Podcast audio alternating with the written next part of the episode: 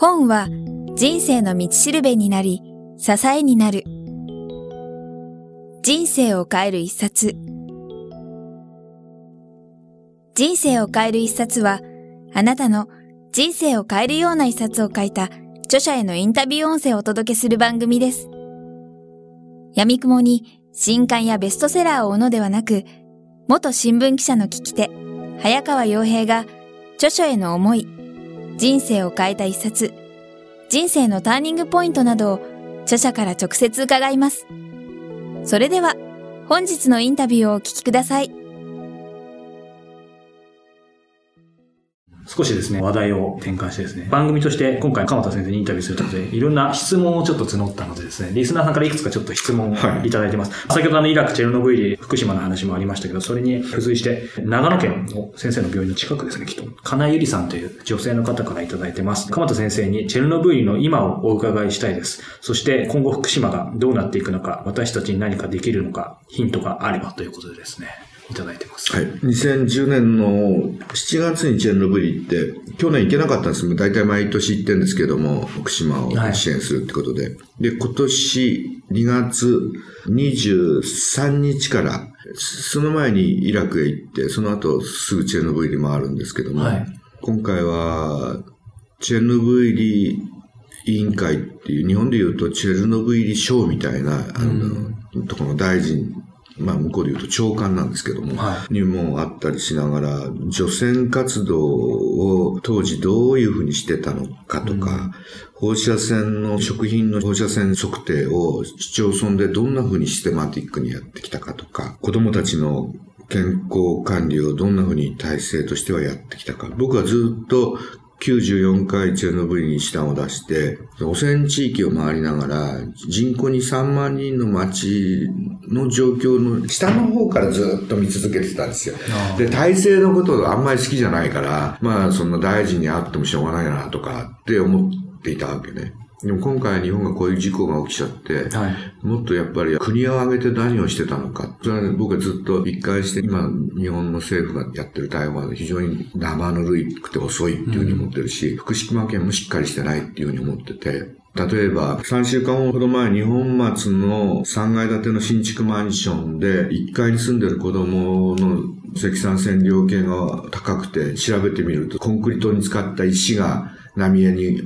3月の時置かれている石を砕いてコンクリートに使ったために、はい、つまり石が汚れてたわけですよね。今の金井さんのご質問で言うと、福島の第一原発から北西に向かう帯状のところ、スピーディーやなんかで出てきているあの帯状のところは、チェノブイリに近い、チェノブイリで強制移住された148万ベクレル以上っていうのが3100平方キロメートルぐらいあるんですけども、はい、僕の予測では、福島でもチェルノブイリ級の本来強制移住しなくちゃいけない地域が600平方キロメートルぐらいあります。で、そこは僕は25年見てきてますけど、はい、未だにチェルノブイリではこの前僕測定してきた時は18マイクロシーベルトパーアワーで、まだ全然25年経った今も、とても住める状況では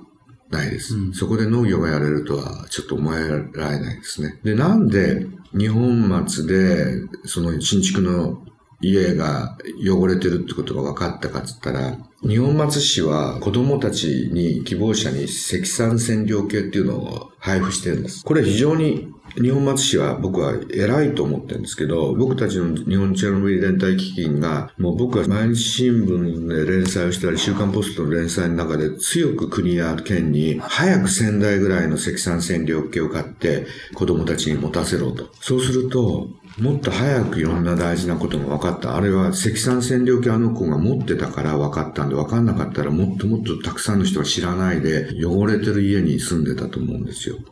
どうしてよか分かったかっつったら、積算線量計持ってて、引っ越す前と比べると、この子はなんなんだか分かんないけど、引っ越したら、毎月の被曝量を調べてたら、今までは大したことなかったのに、被曝量が急に上がったぞって。でなんでだっつったら、家引っ越してるじゃないか。おかしいなって、普通はコンクリートの家に入ると、外の放射能をカットしてくれますから、コンクリートのアパートに入ってる人たち、被曝量少ないんですよ。はいコンクリートの新築のアパートに入ったら多くなっちゃってるってんで、これ積算線量計のおかげなんですよ。で、僕が言ったように国や県がもっと1000台ぐらいたくさんの人に各地域にどんな市町村にも30人ずつぐらいその積算線力を持って動いててもらえば、はい、どの地域が被爆したのかとかってわかるんですよ。今、福島県は必死にその3月12日の1時から2時まで何をしてたましたかとか、もう克明に書く、書かせてるんですよ。はい、県民全員に。書けないですよ。20%ぐらいの人しか今書けてなくて。だって10ヶ月前のこの日のこの時間に何をしてたかなんて覚えられないでしょ？うん、そうやって被爆量をずっと足して、その地域だったらこのぐらいの被爆量だからって。出て出てくる数字だって推測だけですから、大した根拠がないんですよ。そうですよね。積算線量計っていうのをちゃんと僕が言ったように配布してたら、こんなことはなかったですよ。うん、放射能被爆は内部被爆っていうのをチェンノブイリでは、僕は汚染地域の人口2万の地域で、2台内部被爆を測るホールボディカウンターっていうのを持ってるんですよね。うん、福島県で全部で4台しかないんですよ。200万人いて。人口2万人のちっちゃな村で2台内部被爆測れてるのに、ね、その村では測って新規の内部被爆者が毎年50人ぐらい出るんだけども、うん、出たらもうダメかって言ったらそうじゃなくて、出たら、それこそ慎重に安全な食べ物だけを食べてると、大体みんな排泄されるんですよ、しっこやうんこでね。はい、で、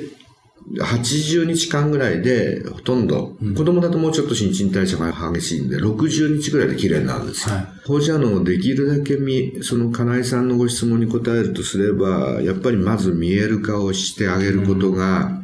それはあの、東京であろうが、地方であろうが、心配な人たちに、自分たちが食べるものの放射能が本当に大丈夫なのかどうかがわかるように、できるだけサンプリングじゃなくて全品調査ができて、例えば僕が63歳で女房と僕と2人だけで食事の時は、僕たちは、例えば福島のこのほうれん草が122ベクレルだけど、僕たちはこれを買って、福島を応援するために買って食べようねって。でも、僕のうちに孫が東京から遊びに来た時は、申し訳ないけど、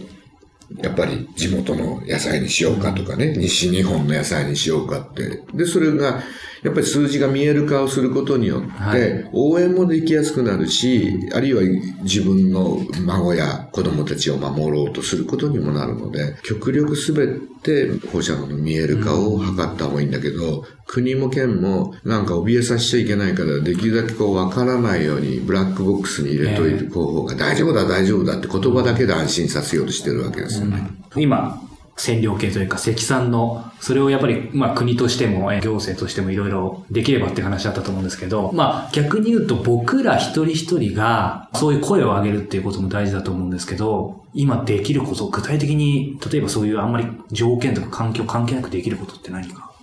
あげるとしてはどんなことがありますか？まあ、福島のことをね、あの、やっぱり忘れないようにしてあげないといけないんじゃないかっていうのがまず一番ですよね。はい、で、僕去年の9月に鎌田実と東北へ行こうって障害者の人に呼びかけて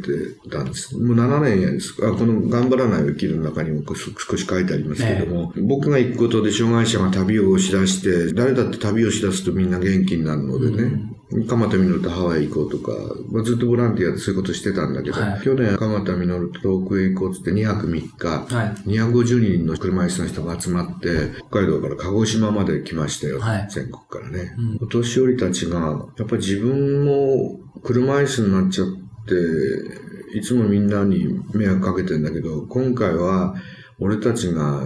遠く行っただけで遠くの人は随分喜んでくれたな。うん、最終日に福島の果樹園へ寄ったんですけども、えー、果樹園もバス5台が震災後一気に止まってくれたなんて初めてですって喜んでくれて、はい、そのオーナーがね、割合いいオーナーだったんですけど、測定をちゃんと昨日もう一回し直しましたって。それは今まではずっと全部 ND ですって言って僕はそこへお連れしたんだけど、はい、もう一回測定したら昨日申し訳ありません。この品種だけ、一種類だけ40ベクレルでした。500ベクレルまでは許されるわけですよね。だから黙っててもいいわけですよ。食べてもいいし、市場に出してもいいのに、これは40ベクレルですって正直に言って、したらね、その店主も偉かったけど、その中にいた車椅子のおじいちゃんが、一つずつ全てのぶどうを味見してね、この40ベクレルが一番うまいぞ。この40、こんなうまいぶどうを若者に食わしちゃいけないな。俺たちなら大丈夫だ。で、そうなんですよ。遺伝子に傷つきやすいのは、やっぱ若い、新陳代謝で遺伝子がいつもこう代謝を繰り返してる人の方が遺伝子に傷ついて、遺伝子の変化が起きて癌化していくリスクが高いわけですよね。で、お年寄りほど新陳代謝が減っていきますから、リスクがうんと減るわけです。それは一回傷ついてから癌になるの20年ぐらいかかるから、僕がお連れした80歳ぐらいの脳卒中になった車椅子のおじいちゃんたちは、まああんまりもうど、どっちも心配ないわけですよ。で、そのじいちゃんたちが、こんなうまいものは若者に食わしちゃいけないっていうのはもう、ユーモアの以外の何者でもないですよ。で若者を大事に思ってるんですよ。で、そのおじいちゃんの一言で、みんな車椅子の人って我先にその、その種類を買ったんですよ。はい、で、売り、それが一番初めに売り切れたんですよ。うん、僕はね、日本人まだ捨てたもんじゃないなって、あったかいなって。そのおじいちゃんたちが、やっぱ福島の人たちの気持ちになってるし、から、やっぱ若者のことを、若者は大事にしないとなって。みんな毛嫌いして放射能全部嫌ったら福島の人たち生きていけないぞって。はい、で、このぐらいだったら、何千ベクレルのブドウ食おうなんて勇気はなくてもいいわけですよ。でも40、500ベクレル以下でもみんな福島を嫌がっちゃってるわけでしょ。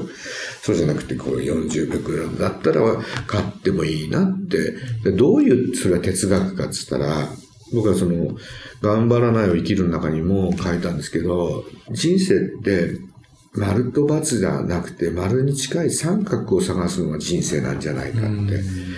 絶対的に正しい人生の歩み方なんてないし、こう、放射線との関わり方にも、も絶対的に正解な方法ってないんですよ。学者によってはこの、絶対こんな、これ、あの、100ミリシーベルトまで大丈夫っていい加減なこと言う人もいれば、1マイクロシーベルトでも許せないっていう学者もいるけど、うん、その両方ともおかしいですよ。エキセントリックですよ。うん、その合間に、人、年齢によってとか人生観によって、許せる放射能の量だって多少違うんですね。で、放射能だけじゃなくて、人生の生き方だってね、絶対的な正解はないけども、正解に近い、つまり丸に近い三角を探していくのが人生なんじゃないかなって、そのことが、この頑張らないを生きるっていう本の中で一番言いたかったことなんですね。はい